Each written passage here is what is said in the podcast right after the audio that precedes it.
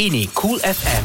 Suara Semasa. Suara Semasa. Cool FM Suara Semasa berteman dengan saya Linda uh, Selamat petang. Uh, Kalau belum saya ucapkan Sebab semalam saya tak on air kan Jadi hari ini saya on air. Saya ucapkan kepada semua wanita Yang sedang mendengar sekarang Sama ada anda seorang uh, Kakak Adik Ibu Apa lagi? Uh, uh, Guru Ibu angkat Ibu tiri Pilih kata seorang wanita lah eh. Saya ucapkan selamat hari wanita sedunia. Dan bila kita cakap tentang uh, wanita, memang memang dari dulu lagi ni bukan dari dulu lah memang dari azali kita tahu uh, sebut tentang wanita uh, ada lagu siap ada lirik dalam lagu tu pun uh, aku wanita yang lemah kan. Aku insan yang lemah kan. lagu Fazil Latif pun ada juga di cerita tentang aku wanita aku lemah macam-macam lah banyak lagu yang uh, bukan setakat lagu lah. Tengok filem ke tengok drama ke uh, kita sendiri tahu yang wanita itu lemah selalu orang cakap lemah lemah lemah. Tapi wanita sekarang tidak lemah lagi eh. Wanita sekarang sudah bangkit sudah jadi kuat. Dia pergi Syria tak tahu berapa kali dah. Uh, abang-abang yang tengah dengar sekarang ni abang-abang ada pergi Syria dah berapa kali sampai dah tak boleh hitung hitung berapa kat jari ni ha. dia dah pergi Syria saya tanya berapa kali pergi Syria dah tak boleh ingat dah kak.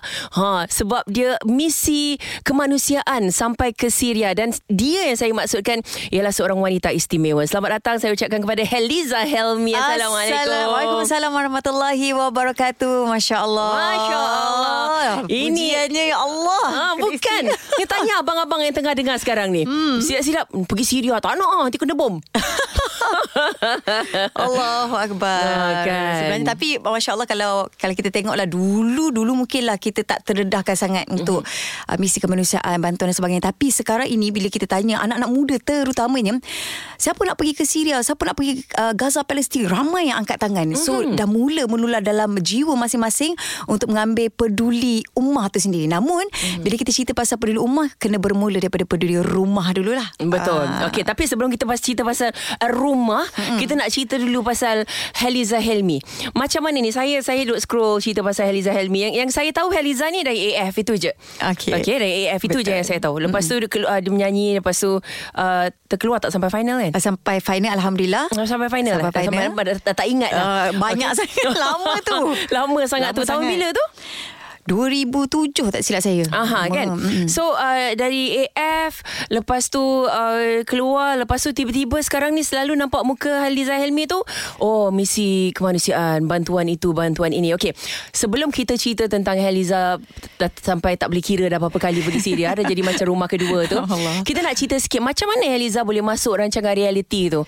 Uh, sedangkan hmm. dekat uh, Universiti Malaysia Sabah, Sabah betul? Betul betul. Belajar kimia and biologi. Ah uh, uh, bidang pendidikan lah. Pendidikan kimia biologi betul. Okey macam mana kimia biologi? Apa kimianya masuk ke bidang nyanyian tu? Uh, dia macam ni. Waktu kecil-kecil memang uh, saya dengan kakak suka uh-huh. masuk bertanding menyanyi walaupun tak menang pun. Sukalah masuk bertanding dan bila AF tu keluar saya tak tahu sangat sebab kita duduk kat asrama. Uh-huh. Jadi parents mama dengan abah kata why not pergi try audition sebab kita suka juga join-join menyanyi ni suka pergi uh, pertandingan-pertandingan karaoke dan sebagainya. Bukan karaoke dekat dalam tu lah dekat luar kan dekat Sabah banyak ada pertandingan-pertandingan nyanyian. Jadi bila mama abah suruh so kita pun try lah cuba. Bila cuba tak sangka Uh, dapat kezutan kan zaman dulu kezutan kezutan eh? Tahniah anda berjaya masuk ke Akademi Fantasia kelima Waktu tu terkejut. Jantung pun nak tercabut. Nasib baik pasang balik kan Tak meninggal terus waktu tu. Nak dipendekkan cerita Saya pula uh, Baru saja habis Kira macam Dah nak final exam pun. So penangguhan pun Dah tak boleh dilakukan lah Kalau ikutkan bila Dah nak final exam. Tapi Masya Allah UMS Universiti Malaysia Sabah Sangat support. Dan uh, bagi kita uh, Yelah uh, Ruang dan juga peluang. Satu-satunya waktu tu uh, Pelajar yang masuk ke Akademi Fantasia lah belajar kat situ. Jadi ramai jugalah lecturer-lecturer kata tak apalah kamu pergi kat situ pun kamu boleh belajar sesuatu. So bila masuk AF sebenarnya Masya Allah banyak perkara yang kita belajar dari sudut confident level, nak bercakap macam mana sebab nak handle first time duduk dekat pentas yang besar yang ditonton oleh berjuta-juta orang waktu mm-hmm. tu di dalam TV sekali. So banyaklah sebenarnya daripada zero yang kita tak tahu apa-apa daripada situlah detik permulaannya di dalam industri seni. Mm-hmm. Mm-hmm. Dan uh, biasa orang keluar daripada rancangan reality tu tu dia masih lagi dalam bidang seni itu juga kan. Ya. Uh, um, buat album lah, um, menyanyi lah, buat single lah, berlakon lah, mengacara dan sebagainya. Mm. Heliza kita tahu juga ada show-show Heliza kat TV apa semua. Mm. Tapi uh, kita tunggu juga kalau ada lagu lagu dari tahun ke tahun kalau ada lagu baru lagu baru lagu baru. Tapi uh, tak nampak sangat lah Heliza tang nyanyi-nyanyi tu ma- mana lagu mana tu semua. uh, kalau sebut pasal lagu tahun lepas kita ada buat satu lagu mm-hmm. nama dia ACDT adik saya buat Hazwan Helmi kalau uh, orang tahu saya dengan uh, Hazwan Helmi adik bergabung dan dinamakan The Helmis. Sebab kita masuk satu rancangan uh, Gemar Gegar Berganza dan dari situlah nama gabungan The Helmis. So adik saya buat ayat cinta dari Tuhan. Uh, ada dekat YouTube channel kalau nak tengok uh, kita ada shoot dekat Mekah dan juga Madinah. Cuma tahun ini kita tak keluarkan lagi lagu. Baru je berbincang beberapa minggu lepas macam kita kena keluarkan satu lagu. Mm-hmm. yang pernah saya reka cipta maybe tujuh tahun lepas kot. So kita rasa macam nak realisasikan lagu itu uh, doa-doakan tahun ini dapat dikeluarkan lagu tu. Maybe mungkin kita tak banyak sangat keluar dalam TV untuk yeah. menyanyi kot. Aha. Sebab kalau dalam jemputan, jemputan alhamdulillah uh, jemputan menyanyi pun ada cuma kita biasanya akan combine menyanyi dengan motivasi sekali oh. ataupun kalau dari sudut forum menjadi ahli panel so dalam um, kira macam memberi buat talk tu kita ada selit-selit juga nyanyian dan sebagainya lah so mm-hmm. kita buat gabungan musical motivation lebih kurang macam tu lah sebenarnya Okay, okay. Mm. Mungkin kita satu hari nanti tunggu Heliza keluar lagu mana lah tahu kan dengan Caprice ke kan. Oh. Tapi saya selalu tengok kalau uh, yang scroll-scroll Facebook tu you dengan seorang kawan you suka buat beatbox tu. Ah itu adik saya. Oh, itulah. Itu, itu Hazard punya adik. Helmis tu. Ah. Itulah adik saya dia belajar kat UAE. Patutnya petang ni dia nak join juga tapi ah. tak dapat. Tidak boleh kelas. buat beatbox. Kalau tak boleh lah boleh kita bergabung. Kan? Itulah adik saya. Kita orang punya beza umur 11 tahun. So daripada eh, ni kejap. Adik betul? Adik betul. Bongsu, adik bongsu. Memang orang kata macam kawan. Ah, saya ingat uh, jadi kawan. saya banggalah. Sebab ya dia tak suka dengan benda ni tapi kita sebagai kakak sangat berbangga. Menunjukkan akak muka muda kan? Amin ya Allah sampai macam Kak Linda. muka tua mana satu? Uh, dia dia cool, dia cool macam cool FM. Uh. Aduh, hai. Jadi maknanya uh, tidak berhenti perjalanan seninya lah. Masih Insya lagi Allah. menghasilkan lagu dan sebagainya. Eh? InsyaAllah. Kalau bidang-bidang lain tu Helizat sebelumnya ada mengacara kan? Oh, mengacara ada uh-huh. tapi uh, dekat sini juga uh-huh. kira macam untuk TV3, TV9 SIS kan. Uh-huh. Uh, tapi uh, rancangan musim tu dah habis. Uh-huh. Baru je habis tahun lepas tak silap. Okay. So insyaAllah kalau ada rezeki mengacara lagi memang sangat berminat. Uh, cuma untuk channel-channel TV lain uh, pun mengacara juga cuma tak keluar lagi dalam TV. Oh, okay, uh, okay. Jadi bila keluar daripada rancangan realiti tu setelah diajar macam-macam sudut supaya tidak tidak lagi ada rasa macam malu-malu segala-segala dan dan sebagainya. Uh-huh. Uh, ke mana hala tuju dalam seni sebenarnya? Yang mana satu yang Heliza memang nak sebenarnya? Okey, kalau ikutkan minat memang menyanyi lah. Berlakon, uh, Alhamdulillah adalah juga tawaran. Cumanya uh, berlakon uh, komitmen dia memang sangat tinggi dan saya sangat respect orang yang berlakon Betul. atau pelakon. Saya pernah lah berlakon uh, filem Sugar Cinta. Mm-mm. Masya Allah kesabaran kan? yang memang sangat tinggi. Saya kata hebatnya pun sudah kena hafal skrip. Memang hebat, memang hebat, betul-betul uh-huh. hebat lah. Kalau kita menyanyi, kita sampai dekat satu program, lepas tu kita menyanyi, uh, tunggu beberapa jam, lepas tu kita dah settle kerja kita kan, tidak seperti berlakon. Tetapi kadang-kadang memang kita akan rasa rindu yeah. untuk berlakon tu sendirilah. Jadi kalau ada rezeki, uh, mana tahu boleh bergabung dengan adik saya sendiri, buat satu filem adik-beradik ke dan sebagainya sebagainya ke ataupun drama ke telemovie ke adik-beradik uh, memang sangat nak lah sebenarnya Betul. macam adik saya sendiri pun dia pun terlibat dalam pengacaraan juga uh, hmm. pernah mengacara juga dekat TV3 tak silap saya jadi walaupun hmm. sibuk dengan ke, pergi ke Syria dan sebagainya tu uh, dunia seni, seni tidak mau ditinggalkan masih Insya tetap Allah. dalam hati Masya Allah eh. InsyaAllah Okay mm, sekejap lagi kita nak tanya pada Heliza Helmi macam mana dari uh, program reality boleh sampai ke Syria Ha. Oh, okay. okay kan? Sekejap uh-huh. lagi boleh eh? Boleh, boleh. Teruskan bersama saya, Linda On dan Heliza Helmi di Cool FM. Suara Semasa. Cool FM. Cool FM suara semasa berteman dengan saya Linda On. Selamat petang wanita sekarang boleh buat macam-macam uh, benda yang biasa kita fikir hanya kaum lelaki je yang boleh buat suatu ketika dahulu tapi sekarang wanita jauh terbangnya sendiri pergi ke Syria sana. Heliza Helmi bersama dengan saya. Ya yes, saya. Sempena Hari Wanita Sedunia semalam. Okey Heliza, uh, tadi dah cerita macam mana eh uh, dari tengah belajar dekat uh, Sabah sana kat universiti kat Sabah sana uh, masuk AF. Betul. Lepas tu um, uh, masih lagi jiwa tu masih seni lagi InsyaAllah, masih nak, insyaAllah. lagi nak menghasilkan lagu dan sebagainya insyaallah Amin. okey um, dan uh, sambil kita bercakap ni kalau anda sedang menghadap laptop ke ada tengah pegang phone sekarang ke uh, anda boleh pergi tengok YouTube uh, The Helmis eh Betul. The T H E jarak Helmis H E L M I S saya tengok Uh, sekejap je. Saya tengok seminit Dua minit Saya dah tak boleh. Sebab Anak anak kecil itu Bayar anak saya. Ya Allah Nak cakap nangis kan ah, Macam mana? Ah, Tak boleh pergi Syria Dia sembahyang menangis je nanti. Dia bayar anak saya Dan tajuk dekat sini Korang rasa lapar?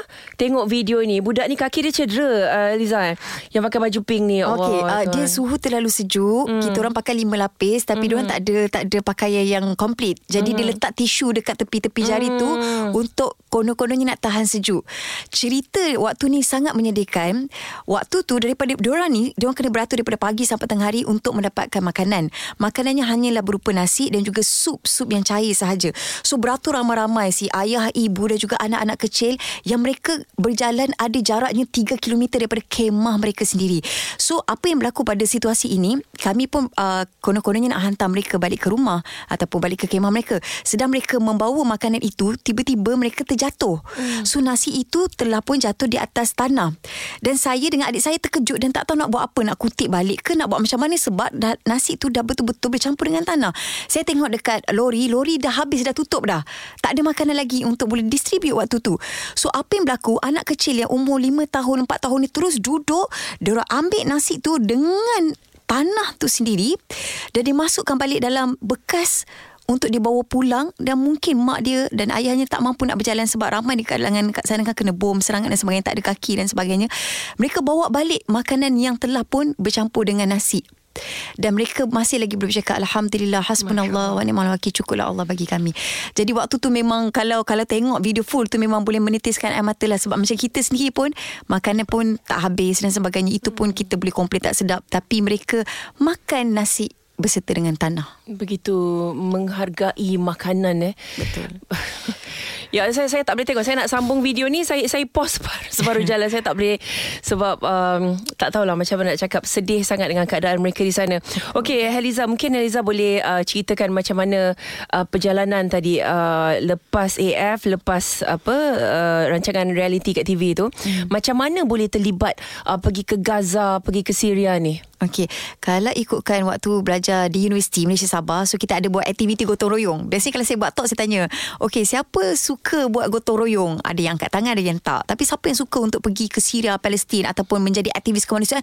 Ramai yang angkat. Jadi hmm. sebenarnya kita faham itu semuanya kerja-kerja yang yang yang bagus. Gotong royong pun adalah kemanusiaan juga. Betul. Jadi apa dalam universiti kita buat, kita pergi ke satu sekolah, kita bersihkan sekolah, kita ambil telekong, kita bersihkan surau dan sebagainya.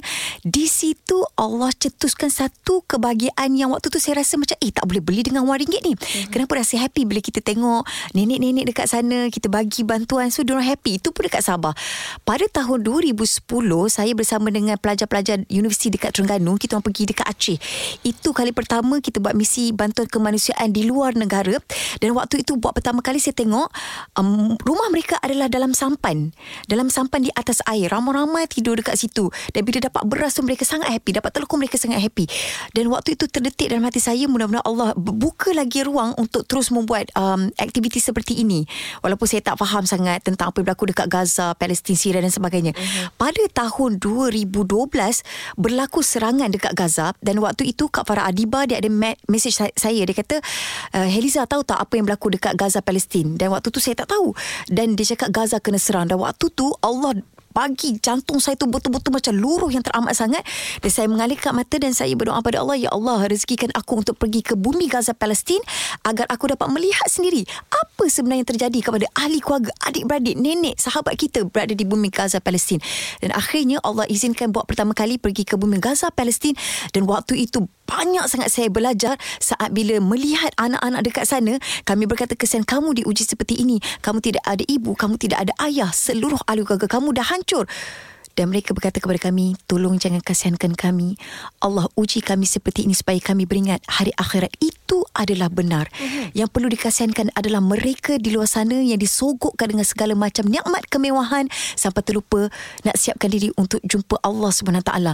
Makna kata mereka remind kita memang hidup di dunia adalah hidup penuh dengan ujian macam mana kita nak melaluinya dengan penuh sabar dan sebagainya. Mm-hmm. Jadi anak kecil kat sana telah memberi banyak sangat tarbiyah dan menyebab saya kata ya Allah inilah yang dikatakan oleh Nabi Muhammad SAW khairun nas anfa'uhum linnas. Sebaik-baik manusia adalah orang yang memberi manfaat kepada orang lain. Contoh macam Kak Linda. Mm-hmm. Kak Linda uh, uh, bahagian DJ. So manfaatnya adalah untuk menyampaikan informasi-informasi. Jadi mungkin Allah pinjamkan untuk kami berada dalam industri seni supaya mungkin sikit-sikit orang kenal ini sebenarnya tujuannya untuk membantu mereka di luar sana yang sangat memerlukan bantuan yang teramat sangat. Mm-hmm. Jadi itu cerita dekat Gaza dan masya Allah kalau nak ceritakan pasal kemanusiaan ini terlalu terlalu banyak tetapi antara yang saya boleh share lah bagaimana kekuatan mereka ketika kami belajar dekat Gaza itu sendiri. Bayangkan Kak Linda, anak-anak kecil tengah main bola. Katalah bayi, bayi uh, anak Kak Linda umur berapa? Dua. Oh kecil lagi lah mm-hmm. Jadi umur 4, ta- 4 tahun 5 tahun Dia tengah main bola petang tu mm-hmm. Saya pun nak join Tapi saya Saya tak jadi nak join. Sebab apa? Anak kat Gaza ni Waktu dia tengah main bola Katakanlah ABC A dia tendang bola kepada B. Tapi bila A tendang bola pada B B kena sambung apa A kata. So dia macam main bola Sambil sambung menyambung Cakap tau. Mm-mm. Apa yang A kata kepada B? Bila A tendang bola kepada B A kata Ar-Rahman. Okay, B dapat bola. Dia nak tendang bola kepada C Dia mesti kena sambung apa A kata. Alamal Quran. Baru tendang kepada C. Oh. So rupanya dia sambung surah Ar-Rahman Masya Ketika bermain bola. Oh. Jadi bila kita tengok Apa yang menyebabkan Walaupun tak ada mak bapak mereka kat situ Tetapi mereka ni sangat Mempunyai uh, kekuatan yang begitu luar biasa sekali. Rupanya mereka ada satu pemikiran Yang kita kena tanam pada diri kita mm-hmm. Pemikiran akhirat. Mereka tahu okay Hidup di dunia uh, tak permanen Yang abadan abada Yang kekal abadi adalah di syurga. Dan ada seorang budak tu Dia kata kami rindu sangat mak kami ni. Mm-hmm. Kami rindu sangat dekat ayah kami. Kami nak jumpa mak ayah kami Berada dekat syurga Allah SWT insyaAllah Sebab mak ayah kami telah pun syahid. So mereka survive dalam keadaan yang mak bapak tak ada mm-hmm. tapi Masya Allah Kekuatan mereka Mereka cakap cukuplah Allah bagi Cukuplah Allah bagi hmm. kami So itu cerita dekat Gaza Kalau cerita kat Syria Sampai satu tahap Kak Linda uh, 2015 mereka ni Kita orang bawa kotak hmm. 2012 waktu tu tak silap Bawa kotak Kotak ni mereka tak akan buang Sebab mereka akan koyak kotak ini Kepada cebisan-cebisan yang kecil Lalu mereka akan rebus kotak ini menggunakan air hujan dan mereka akan suap anak-anak mereka hmm. minum sup kotak. Sebab mereka dah tak ada makanan lagi, mereka survive apa yang ada, makan rumput ke, makan daun ke, apa yang mereka boleh kutip sisa-sisa roti dekat tanah, itulah hmm. untuk mereka survive. Jadi mana mungkin kita boleh biarkan isu umat ini berlalu dalam keadaan kita kekenyangan, kita kongsi apa yang kita ada, insya-Allah Allah akan tambah lagi nikmat sebab Allah kata la in syakartum la azidannakum wa in kafartum inna azabi lasyadid. Bila kita bersyukur, Allah akan tambah lagi nikmat. Kalau kita kufur, azab Allah amatlah pedih. So, salah satu tanda untuk kita syukur adalah kita berkongsi apa yang kita ada kepada mereka yang memerlukan. Allah hmm. alam. Dan uh, Heliza jauh sampai ke Gaza, sampai ke Syria dan pelbagai yang Heliza lihat depan mata sendiri. Heliza bawa balik cerita itu, beri kesedaran kepada kita yang ada dekat sini. Heliza, eh, sebab satu je lah contoh yang tadi Heliza cerita, sikit je tu. Uh, kita selalu ha- makanan-makanan tak, tak habis, tak, tak, tak boleh nak habis buang. Ya. Sedangkan mereka makanan jatuh ke atas tanah dikutipnya balik. Dia saya rasa dia balik dia asingkan tanah dan nasi ataupun mungkin tak asingkan. Allah makan Allah. semua asal kenyang. Betul. Eliza uh, kita nak tanya lagi sebab kita nak dengar lagi pengalaman Eliza uh, sepanjang misi kemanusiaan. Boleh kongsi lagi selepas ini eh. Bersama saya Linda On di Cool FM. Cool FM. Sentiasa menemani anda untuk berita semasa. Cool FM Suara Semasa bersama dengan saya Linda On. Okay Heliza Helmi bersama dengan saya. Saya juga buat live Kalau ada yang rindu wajah Heliza Helmi Anda boleh uh, pergi ke Saya punya live ni lah uh, Linda On page ya. Uh, Facebook ya Facebook. Okay Heliza uh, Tadi Heliza cerita Yang cerita tadi semua dekat Gaza ke? Kat uh, Dua-dua ada tadi Gaza campur, ada Syria ada uh, Gaza ada Syria. Ya Allah Heliza You tahu tak You cerita ni I punya dada sempit tau. Jadi, uh-huh. jadi ketat dengar cerita ni. Uh, Sebab Heliza cerita uh, Begitu uh, smooth ya Begitu begitu lancar bercerita tapi perjalanan Heliza dekat sana tak mudah. Betul. Betul. Senang ke dekat sana? Mudah tak perjalanan ke sana? Uh, cerita sikit uh, Sampai ke airport Nak pergi ke sana Naik apa Naik apa Orang nak tahu ni Macam mana Bukan senang Uh, dia setiap mission dia memang berbeza-beza pengalaman dia dan uh, kalau orang tanya bila nak pergi lagi? Kadang rasa rasa macam hmm, Syria macam ada rumah kedua kan. Kan jumpa kat airport Eh tak pergi Syria ke? Macam tak balik kampung ke? Orang jumpa macam tu. So kita bersyukur Sebab orang dah start notice Dan saya Antara yang bersyukur adalah Contoh Kak Lida Ni memang rare. Okey. Bayangkan kan uh, Kat airport Tiba-tiba orang jumpa Orang terus bagi. Contoh kalau dia ada gelang Dia bagi gelang. Mm-hmm. Kalau dia ada cincin Dia bagi cincin. Ada yang macam Dekat toilet pun boleh lah. Jumpa eh kat toilet uh, uh, Saya nak bagi derma. So itu antara benda yang Kita rasa bersyukur Sebab prihatin rakyat Malaysia ni Di mana-mana. Ya. So kalau nak ikutkan pengalaman uh, Kadang-kadang 24 jam Kita Mhm. mendapat panggilan Untuk pergi ke bumi Syria. So bayangkan waktu tu malam Kita ada program Lepas habis program Terus berlari. Sebab tu kerja kita pun Berlari dekat airport. Mhm. Berlari dan sampai dekat airport Tugasan kita Biasanya kita akan meeting uh, Beberapa hari sebelum Apa tugasan yang perlu dilakukan. So kita akan bermula Travel log ataupun perjalanan Dan kita akan edit sendiri. Maknanya Kita akan record sendiri Edit sendiri Masuk voice over sendiri Bagaimana style Yang kita nak paparkan dekat uh, Media sosial. Dan bila sampai dekat sana Belum tentu dapat Masuk dengan mudah Walaupun kita dah minta Permission dan sebagainya. Antara perkara yang memang um, yang saya rasa saya tak boleh lupa lah sepanjang hidup saya insyaAllah pada tahun 2015 uh-huh. waktu itu kita bercadang untuk pergi ke bandar Aleppo untuk pengetahuan semua mungkin ramai dah tahu suatu ketika dahulu Aleppo adalah tempat yang mendapat serangan yang bertubi-tubi. Kadang-kadang beratus-ratus biji bom waktu tu. Jadi bila kita nak bagi bantuan dekat sana memang mungkin agak mencabar lah. Saat kita nak memasuki ke pinggir Aleppo keadaan terlalu bahaya, hmm. maka kita tukar ke kawasan lain yang dinamakan Kafazerta. So bila masuk ke kawasan Kafazerta, alangkah terkejutnya kami melihat dengan mata kepala sendiri tempat itu dah jadi seperti bandar berhantu. Mm-hmm. Bukan sebab ada hantu tetapi bayangkan ramai orang stay dekat sana ramai yang dah syahid meninggal dunia dan ada yang terpaksa keluar daripada kawasan itu dan tinggal hanya beberapa buah keluarga sahaja tinggal dekat sana. Bila kami bertanya kepada mereka kenapa kamu masih tinggal kat sini, kamu tak takut mati ke? Pergilah selamatkan diri kamu.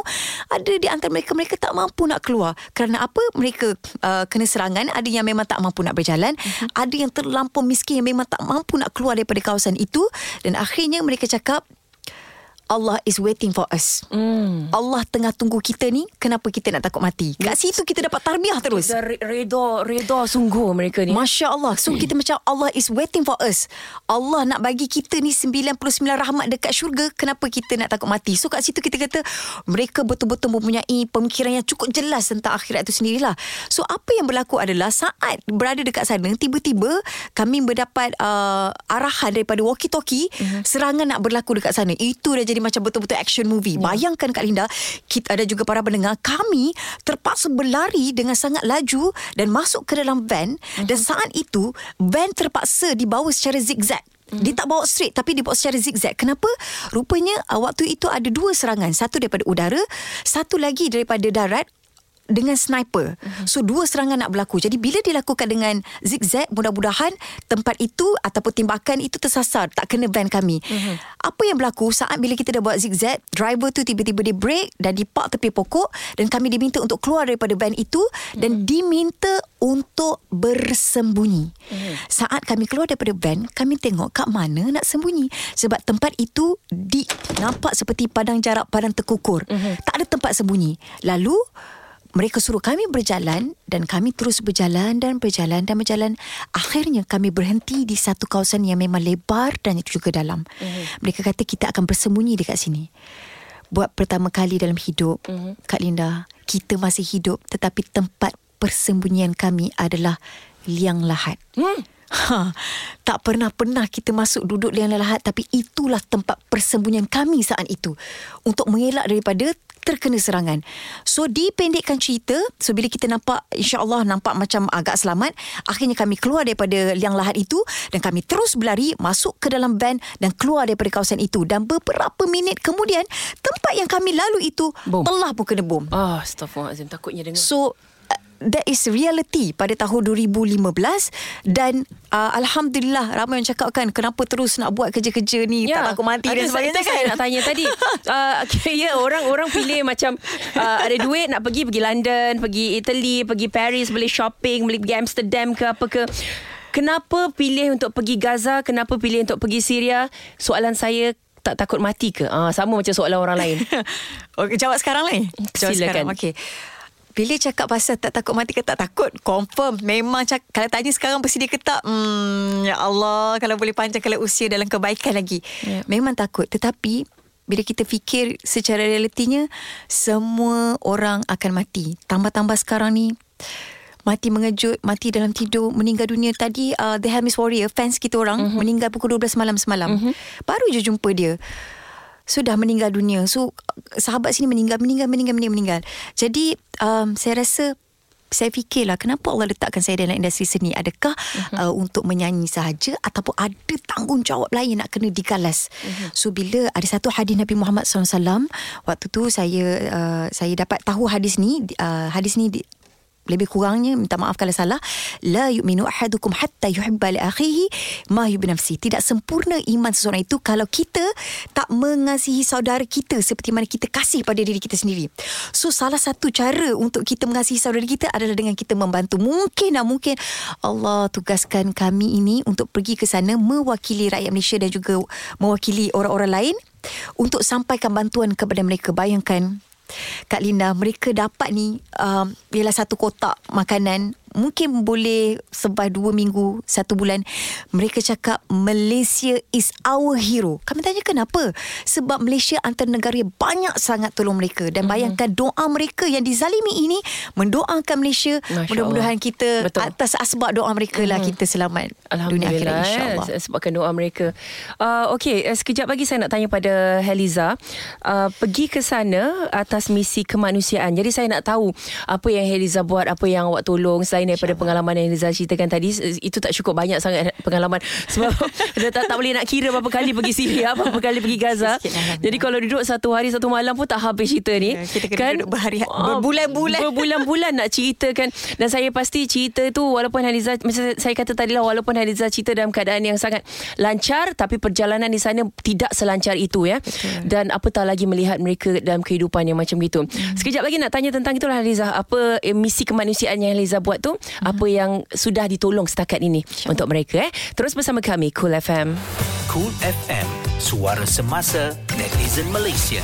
Cool FM Suara Semasa berteman dengan saya Linda On. Selamat petang Selamat Hari Dunia. Hari Wanita Sedunia semalam. Uh, Kita bersama dengan seorang wanita Kuat Wanita tabah Wanita yang banyak pengalaman Jauh perjalanan Luas pemandangan banyak pengetahuan, banyak pengalaman dan pengalaman itu dikongsi bersama dengan kita pada hari ini. Heliza Helmi. Ini saya.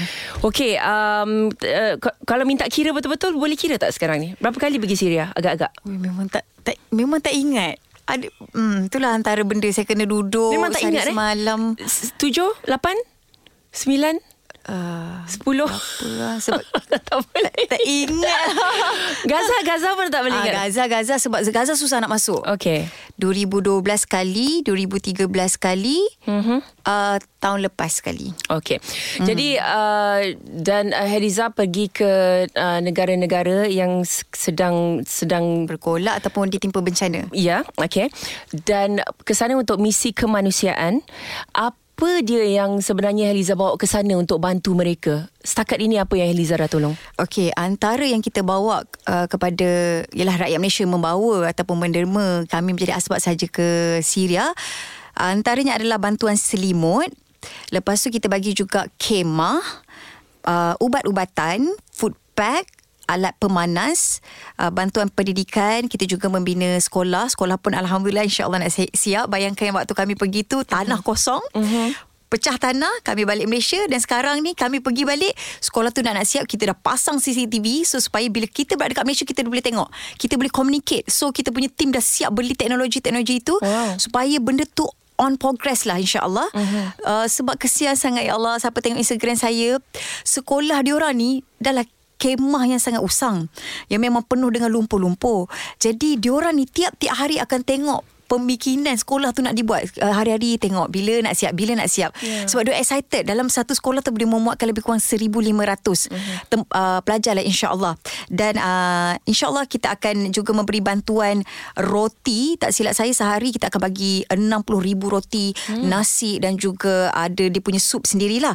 uh, cuma se- sebelum ini kita nak bagi kemah cuma bila kita tengok kali ini bersama dengan tim advance kita nak advance kan kita nak bina rumah pula untuk rakyat Syria sebab apa dalam kemah dia tak ada privacy bila sejuk Contohnya salji turun macam hujan lebat kita tapi salji bila salji cair dan kemudian akan menyebabkan banjir dan toilet mereka toilet di luar. So Hmm. bila c- c- cair maknanya air tu campur dengan toilet Hmm. sebenarnya air itu ada dah air najis dah. Ya. Sampai kadang-kadang dekat uh, dekat lutut, kadang-kadang sampai dekat pinggang. Ya. Jadi kita nak membina rumah supaya sebab Bayangkan mereka ni dulu adalah orang-orang yang kaya. Orang Syria ni kalau kita tengok rumah asal dia orang yang masih ada lagi tapi mereka tak boleh tinggal kat sana sebab berlaku serangan. Rumah dia orang kan rumah banglo, rumah yang bertingkat-tingkat, apartmen dan sebagainya. Tetapi sekelip mata kehidupan mereka terpaksa menjadi pelarian tanpa rela. Mm-hmm. Dan ada salah seorang daripada pelarian itu dia ada pakai pen. Rupanya mereka ni adalah orang-orang yang macam PhD, Oh. uh, engineer yang dah biasa membaca buku. So pen tu masih lagi mereka pegang sebab dah biasa dalam kehidupan mereka. Tetapi Allah tarik dalam sekelip mata uh, ujian buat mereka ini adalah ujian buat kita juga. Ya. So uh, apa yang kita nak buat sekarang ini ramai yang tanya bila nak pergi. InsyaAllah dalam masa terdekat memang akan pergi sebab bulan satu baru-baru ni kita di Syria bulan 2 pun di Syria so maybe bulan 3 ataupun awal bulan 4 jika diizinkan kita orang uh, akan pergi ke sana juga namun kita nak pergi ke sana mestilah dengan uh, dana-dana yang besar sebab mm-hmm. bila pergi kat sana bayangkan berbelas juta berbelas juta pelarian tanpa rela dalam negara sendiri. Ya. Contoh, na'udzubillah min zalik. Rumah kita ni tiba-tiba kita diserang dan kita kena keluar daripada rumah kita. Tu rumah kita. Itulah yang terjadi pada mereka. Ya. Paling terbaru bulan 2 kami berada di Idlib. Berlaku serangan di Ma'aratul Nu'man mengakibatkan beratus ribu uh, pelarian terpaksa keluar daripada rumah mereka. Apa yang terjadi adalah kami pergi ke satu camp yang memang baru sahaja uh, mereka sampai dengan dengan keadaan sangat dahsyat lah. Jadi kami pun tolong seorang nenek ni. Kita pun angkat uh, barang-barang. Dan nenek ni tak bagi kami masuk dalam kemah. Kami tanya kenapa? Dia kata tak payah, tak payah kan. Tapi kami kata tak apa izinkan kami nak masuk kemah sebab barang ni berat. Bila masuk saja dalam kemah, the first thing yang masuk yang yang kami terima adalah minta maaf minta maaf sangat tapi ini realiti uh-huh. bau tai kambing uh. bau tai lembu dan kami tengok rupanya kemah tu lantai yang keluar ulat keluar ulat sebab mereka terpaksa Uh, tinggal saja dekat situ sebab tak ada tempat tinggal. Di gunung manalah di bukit di kadang-kadang di di jalan raya tak ada kemah lagi dengan sejuk yang melampau negatif dua jadi keadaan dekat sana menyebabkan kami menitiskan air mata. Barang-barang makanan yang kami bagi pun macam mana dia nak masak sebab mereka tidak ada dapur. Uh-huh. Sejuk yang teramat sangat, mereka tidak ada heater. Selimut pun mungkin tak mencukupi pun untuk memanaskan badan mereka. Yeah. Jadi kehidupan rakyat Syria ni kat- bagi saya lah tak tergambar di akal dan perkataan yang kita nak lontarkan. Mm-hmm. Mereka ni umpama ibu kita, uh, anak kecil kita yang ramai juga men- meninggal dunia disebabkan kesejukan yang melampau. Tapi itulah yang mereka terpaksa survive. Jadi sebab itulah kalau orang tanya kenapa nak pergi, kerana kita dah nampak depan mata kalau tidak kita siapa lagi Betul. nak buat kerja-kerja. Dan bila Heliza balik ke Malaysia, bila Heliza balik ke Malaysia, uh, Heliza uh, men- mencari dana, mengumpul dana uh-huh. dan dana dana-dana ini dibawa ke sana uh, jumpa dengan orang yang sepatutnya Betul. Supaya tidak hilang macam gitu aja. Uh-huh.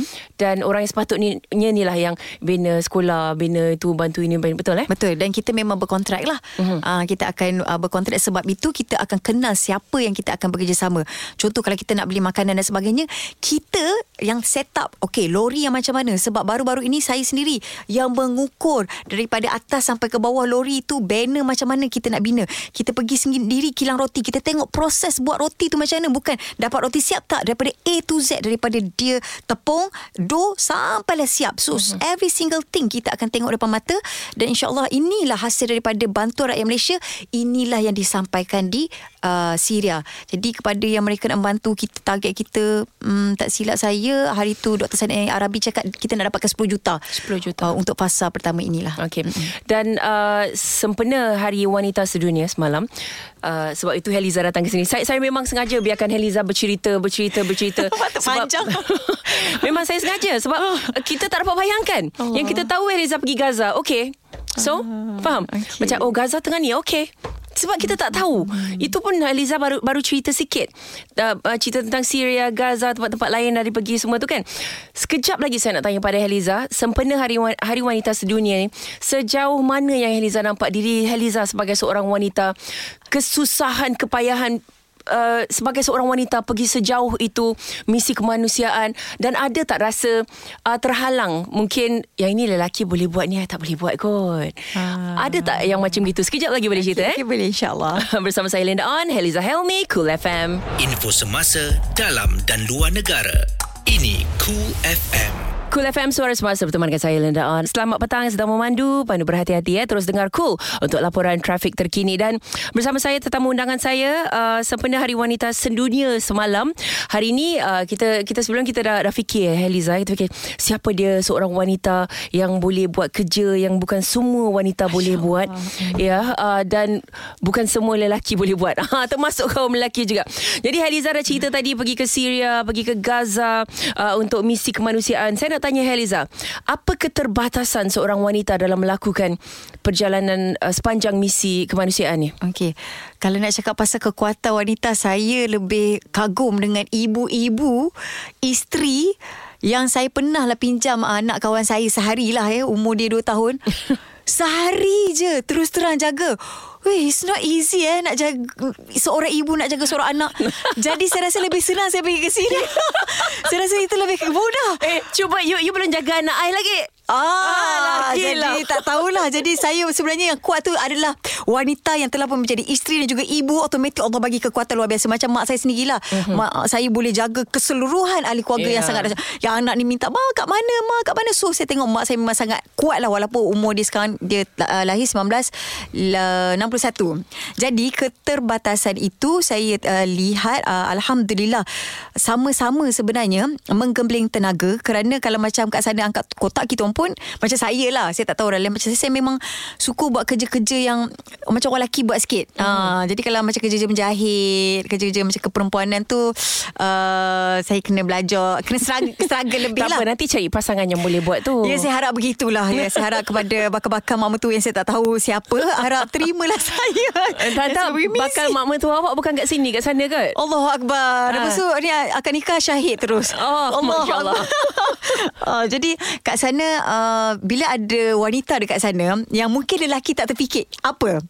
Mereka kadang tak fikir untuk bawa makanan-makanan untuk perut kita semua kalau dalam keadaan terdesak. Mhm. Mereka biasanya akan bawa mm, diri mereka dan kita yang akan prepare satu bag luggage tu dengan makanan untuk tim. Uh-huh. Uh, benda yang kita bagi kepada rakyat Syria untuk makanan ada, tapi untuk kita punya tenaga pun kita kena ada makanan-makanan tu juga. So the preparation tu biasanya perempuan akan fikirkan, okey nanti uh, ada tak ini, ada tak so, kita dah ada okey nah makan kat sini dalam perjalanan sebab wah Terus terang lah Antara Bila buat mission ni Kadang-kadang kita makan pagi je. Tengoklah apa yang ada. Contohnya roti Okey makan roti.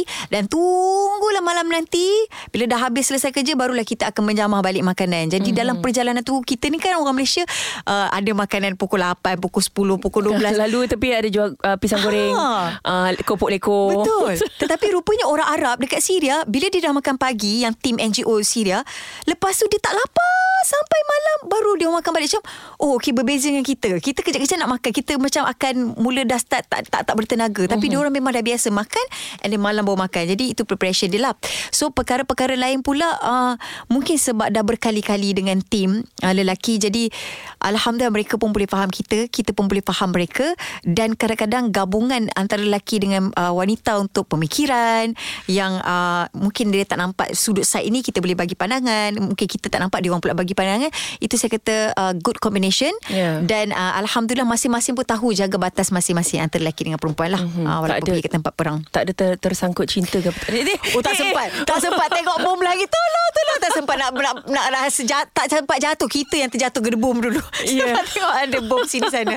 Tak ada dah, tak ada. Tak ada saja saya tanya sebab yelah kadang-kadang wartawan pun ada tanya kan. Jadi saya Betul. sampaikan Oh, awal-awal. Hmm, saya sampaikan soalan ni orang pada uh, Heliza. Ah, kalau ada dah bawa dah balik um, Tak tahulah kat mana Dia Aduh, sangkut ya. uh, Tapi um, uh, untuk diri Heliza sendiri sebagai Hmm. seorang wanita, apa yang Heliza uh, lihat di di masa akan datang uh, untuk diri sendiri, untuk untuk keluarga, uh, ada tak ke Heliza memang sepenuh hati dekat sana dah tak nak fikir diri sendiri ke apa ke? Ah, ah. Cantik soalan tu Ya? Kadang, Betul Sebab kadang-kadang Saya, saya, pun tak tahu macam mana saya boleh tertanya soalan tu.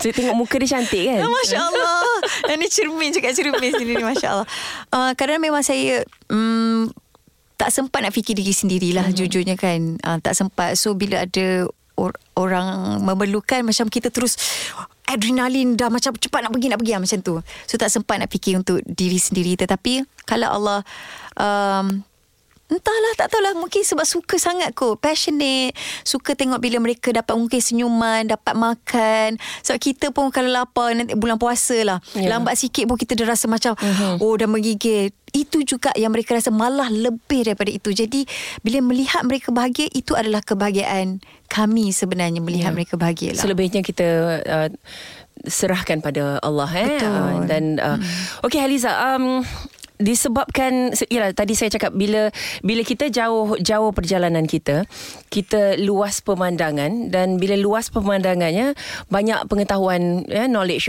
pengetahuan baru yang masuk dalam kepala kita ni Hmm. jadi Haliza dah tengok pelbagai jenis wanita di luar sana betul eh betul. uh, uh, adik-adik perempuan anak-anak kecil sampailah yang dah, ke, dah tua-tua pun ada juga ke sana eh Betul. kan paling tua Liz, uh, Liza jumpa kat sana berapa umur ni Syria ke Gaza ni um, saya tak 80-an, ingat Ah, ya, 90-an? ah, ya betul Ya. lebih kurang Dan uh, mungkin daripada apa yang Heliza jumpa mereka tu, Heliza boleh rumuskan tentang wanita sebab kita hari wanita sedunia kan. Betul. Jadi apa yang Heliza nak sampaikan kepada kaum wanita, sekejap lagi minta Heliza sampaikan uh, dan apa yang wanita di, di Malaysia yang sedang mendengar ni uh, seharusnya berfikiran macam mana. Hmm. Uh, se, apa uh, disebabkan uh, macam saya kata tadi pengalaman yang Heliza dapat, it, apa yang Heliza dah dah pandang uh, di luar sana dan apa yang Heliza ingin sampaikan kepada kaum wanita yang sedang mendengar sekarang ini. Mungkin ada yang sedang dengar, mungkin ada yang sedang sedih sekarang ini. Sekejap lagi, okey? Bersama saya Linda On dan Heliza Helmi, Cool FM. Tips travel, fashion, gaya hidup, semuanya ada di sini. Ini Cool FM. Suara semasa. Cool FM Suara Semasa bersama dengan saya Linda On. Selamat petang. Heliza Helmi di sini. Satu jam tadi Heliza bercerita tentang perjalanan dekat Syria, dekat Gaza. Saya tak boleh tengok lah Heliza video-video ni Liza. Macam mana? Macam mana awak seorang wanita seorang wanita yang kuat eh? Sebab wanita ni dia macam mm, hati tisu sikit. uh, kan Penuh dia kasih sayang. Ya, t- macam saya sendiri saya tengok video yang Eliza tunjuk ni pun anak-anak tu dengan kaki dia sumbatnya tisu dengan kaki berdarah, lumpur, kotor. Saya tengok dalam video tu pun ya macam ceria, cuba ceriakan mereka tapi yang yang tukang tengok ni tak tahan. Betul. Nak menitiskan air mata. Macam mana Eliza sebagai seorang wanita boleh kuat macam gitu Eliza? Uh, la haula wala quwata illa billahil aliyil azim. Allah yang bagi kekuatan uh, mula-mula nak terlibat dalam bidang kemanusiaan ni memanglah memang mencabar jugalah untuk tahan daripada menangis tapi lama-lama tu dia dah mungkin used to it lah. Uh, dan satulah saya nak kongsikan bersempena dengan Hari Wanita. Saya teringat satu kisah uh, seorang wanita yang cukup hebat di Palestin. Nama dia Ummu Nidal lah. Uh, tak saya Ummu Nidal, kisah muslimah Palestin yang cukup hebat. Dia ada tak silap saya 10 orang anak lebih kurang macam tu dan dia hantar beberapa orang anak dia mempersiapkan kelengkapan untuk anak-anak mereka pergi ke medan perang. So dia hantar ke sempadan sampailah anak dia pergi berjihad dan dia kembali ke rumah dan dia mendapat berita bahawasanya anak yang dia pergi hantar tu syahid. Mm-hmm. So apa kata uh, Ummu Nida ni dia cakap anak saya telah syahid dia yang akan menolong saya dengan kesyahidannya. Sesiapa yang menyayangi anak-anaknya, berikanlah sesuatu yang paling berharga semampunya. Dan perkara yang paling berharga yang boleh diberikan ialah syurga. Dan Umunida kata, mudah-mudahan aku dulu yang dapat masuk syurga sebab aku yang membenarkan anak-anak aku untuk melakukan kebaikan seperti itu. Dan dia cakap lagi, antara perkataannya, Kematian adalah suatu perkara yang menyedihkan. Tapi jangan bimbang kerana bertemu dengan Allah adalah suatu kegembiraan yang tidak dapat digambarkan. mengatasi perasaan sedih tersebut. Dan akhir sekali dia cakap, saat perpisahannya dengan putera sulung dia dan mereka berpelukan dan Umu Nida sebagai seorang ibu dia kata apa? Ibu tak dapat membendung air mata. Tapi jangan percaya dengan air mata ibu ni nak. Ini adalah air mata bangga menjelang hari pertemuanmu dengan bidadari. Pergilah menemui Robmu dan berjihadlah. Tetaplah hatimu kekalkanlah seperti itu sampai engkau bertemu dengan Allah Ta'ala. Maknanya ibu-ibu wanita kat sana cukup-cukup hebat dan cukup kuat. Apa yang dia nak sediakan untuk anak-anak mereka adalah syurga tertinggi tanpa hisap, tanpa azab. Jadi uh, untuk kita uh, yelah dekat kalau kita kat sini macam-macam cabaran lah. Cabaran hmm. TikTok cabaran cabaran TikTok TikTok cabaran eh? Uh, uh, uh, saya tak tak saya tak ada TikTok sebenarnya. Tapi bila saya pergi Syria macam mana nak dapat view ramai? Mm-hmm. mungkin TikTok saya pun download. TikTok saya terkejut dulu. Macam dahsyat lah konten-konten dan TikTok. Mm-hmm. tapi ada juga yang bagus. Jadi di mana kita nak salurkan. Dan kalau kita tahu media sosial ala kita pun main Instagram semua. Kadang kita banyak sangat spend time untuk media sosial. Ni cakap mm-hmm. kat di sini gila tapi mereka perjuangan mereka adalah hidup hidup dan juga mati yeah. untuk bertemu dengan Rob kan so di situ satu benda uh, untuk kita contoh kami tumpah rumah orang uh, tidur dekat sana waktu sebelum tidur seorang ibu ni saya pun belum yalah tak tak tak jadi seorang ibu lagi tapi hebatnya dia orang dia akan atur anak dia orang ni daripada besar sampai kecil sebelum tidur semua kena mengaji dulu. Hmm. Ah maknanya ibu dia memang hafaz Quran lah. Kita sebagai tetamu okeylah mengaji kan kita pun nak tidur nak rehat eh. Tak ada dia kejut kita tetamu tak tamu mengaji. Ah dia suruh mengaji sikit oh. supaya kita jangan tinggal ke tanpa baca Al-Quran lah. Hmm. Kita pun macam ya Allah segan nak mengaji dengan orang Syria. Okey tak apa. Lepas semua dah mengaji pagi besok saya bila bangun subuh tu saya tak nampak mak dia kejut anak-anak dia. Mak dia dah tak ada, tiba-tiba anak tu dia bangun subuh sendiri daripada yang besar sampailah yang kecil. Semua bangun sendiri. Si kakak ni dia dah tahu dah dia akan kemas uh, bantal, yang ni akan pergi ke dapur dan sebagainya apa nak buat. So, rupanya mak dia buat persiapan, anda kata aku dah tak ada dekat dunia diorang dah tahu dah apa yang dia nak buat bangun uh, solat subuh dan uh, kalau yang lelakinya hatta yang perempuan budak-budak kecil pun pergi masjid solat Jumaat kita orang pergi solat Jumaat budak-budak kecil tak ada mak tak ada ayah pergi kat solat Jumaat so mereka dah buat satu preparation yang besar untuk anak-anak mereka sebab mereka tahu kehidupan mereka ni kematian tu memang terlalu rapuh bila belum masih hmm. boleh pergi jadi diorang setkan anak dia untuk ada uh, satu pemikiran akhirat dan mereka boleh meneruskan perjuangan untuk agama Islam ni hmm. Hmm. hebat sungguh orang kat sana semua eh. Oh, Ini, ini uh, Gaza ke Syria tu tadi? Ini dekat Syria. Dekat Syria. Dekat Syria. Eh. Uh, Heliza, oh. uh, saya saya kalau boleh ingin jadi wanita sekuat awak. Masya Allah, saya meminjam kekuatan hmm. wanita-wanita yang lain sebenarnya memberi support. Because you you're so tiny, you're so kecil, you're so comel. And then uh, then you boleh pergi sejauh itu dan uh, bantu mereka dan uh, ada misi-misi yang masih lagi uh, belum belum selesai, uh, masih lagi uh, dalam misi untuk membantu mereka. Insyaallah. Jadi uh, Heliza terima kasih banyak kerana sudi banyak. kongsi perjalanan uh, sampai ke Gaza, sampai ke Syria dan lepas ni kita tak tahu mana lagi perjalanan Heliza. Kami di Cool FM doakan agar um, anda Heliza selamat pergi, selamat pulang hmm. ya dan uh, anda terus membantu mereka yang menolong uh, yang mem- memerlukan hmm. dan uh, dan anda membantu juga mereka yang tidak tahu ke mana ingin menyalurkan uh, duit mereka tu untuk mereka di di luar sana ya? Mungkin ada yang sedang mendengar sekarang ni bukan apa Eliza ada ramai orang kaya kat Malaysia ni. Ah, ah kadang-kadang dia tak tahu nak bagi kat siapa. Boleh saya announce ke kat sini? Website je buka website yeah, je lah. why not why not? Go kan? on. Yep. uh, senang saja kalau macam tak sempat nak catat buka saja website terus ada nombor akaun segala memang mudah lah. Ke www.tabungsyria.com itu untuk Syria kalau ke Gaza www.tabunggaza.com kalau sempat siapa boleh catat uh, nombor akaunnya Maybank 56283463 6987 ataupun tengok dekat Facebook atau Instagram saya memang saya akan uh, letaklah nombor akaun dia dan dekat sini orang tak payah risau yang duit ni ni pergi ke mana? Insya tak insyaallah sampai. Insyaallah sampai eh. insyaallah sampai. Itu yang saya nak beritahu pada anda insyaallah sampai. Dan sampai itu mungkin jadi selimut. Mungkin jadi bantal. Mungkin hmm. jadi pakaian anak-anak. Mungkin jadi roti yang anak-anak kecil yang Liza cerita tadi sampai jatuh pun dikutip balik. Oh, selimut pun kita design sendiri kotak hmm. kita design sendiri semua kita buat sendiri. Ya eh. Untuk untuk rakyat Malaysia supaya benda tu Malaysia punya. Ya Allah. Uh-huh. Heliza Helmi lain kali datang lagi please. Boleh Kita dengan adik pula beatbox Ha, ni. kita kita borak-borak lagi tentang ni rasanya tak cukup kalau Heliza cerita setakat kat tu je tentang uh, kehidupan mereka dekat. Gaza, Syria Masya Allah. semua. Banyak Heliza. cerita diorang Masya Allah Ya, banyak dan diharapkan dengan uh, cerita kekuatan Eliza tu beri kekuatan juga kepada pendengar-pendengar terutama kaum wanita. Ini khas untuk kaum wanita sebab ini uh, sebenarnya Hari Wanita Sedunia. Ya, satu lagi sebelum tutup. Hmm. Kan cakap pasal sedih dan sebagainya kan. Uh, bayangkan dekat orang dekat orang Gaza, dia orang sendiri macam dah kematian ibu bapa, kematian anak-anak, suami tercinta dan sebagainya. Kita sedih untuk dia orang, kita menangis kan. Mm-hmm. Orang Gaza datang kat kami cakap, "La tahzan, innallaha ma'ana." Jangan sedih. Allah bersama kita. Dia orang peluk kami, kami yang menangis. Padahal yang kematiannya dia orang, mm-hmm. ahli keluarga dia orang. Tapi dia cakap, "Jangan sedih, Allah bersama kita." Cukuplah Allah bagi kami. So kami kata, "Oh, dia orang ni memang betul-betul solid hati Betul. dia orang.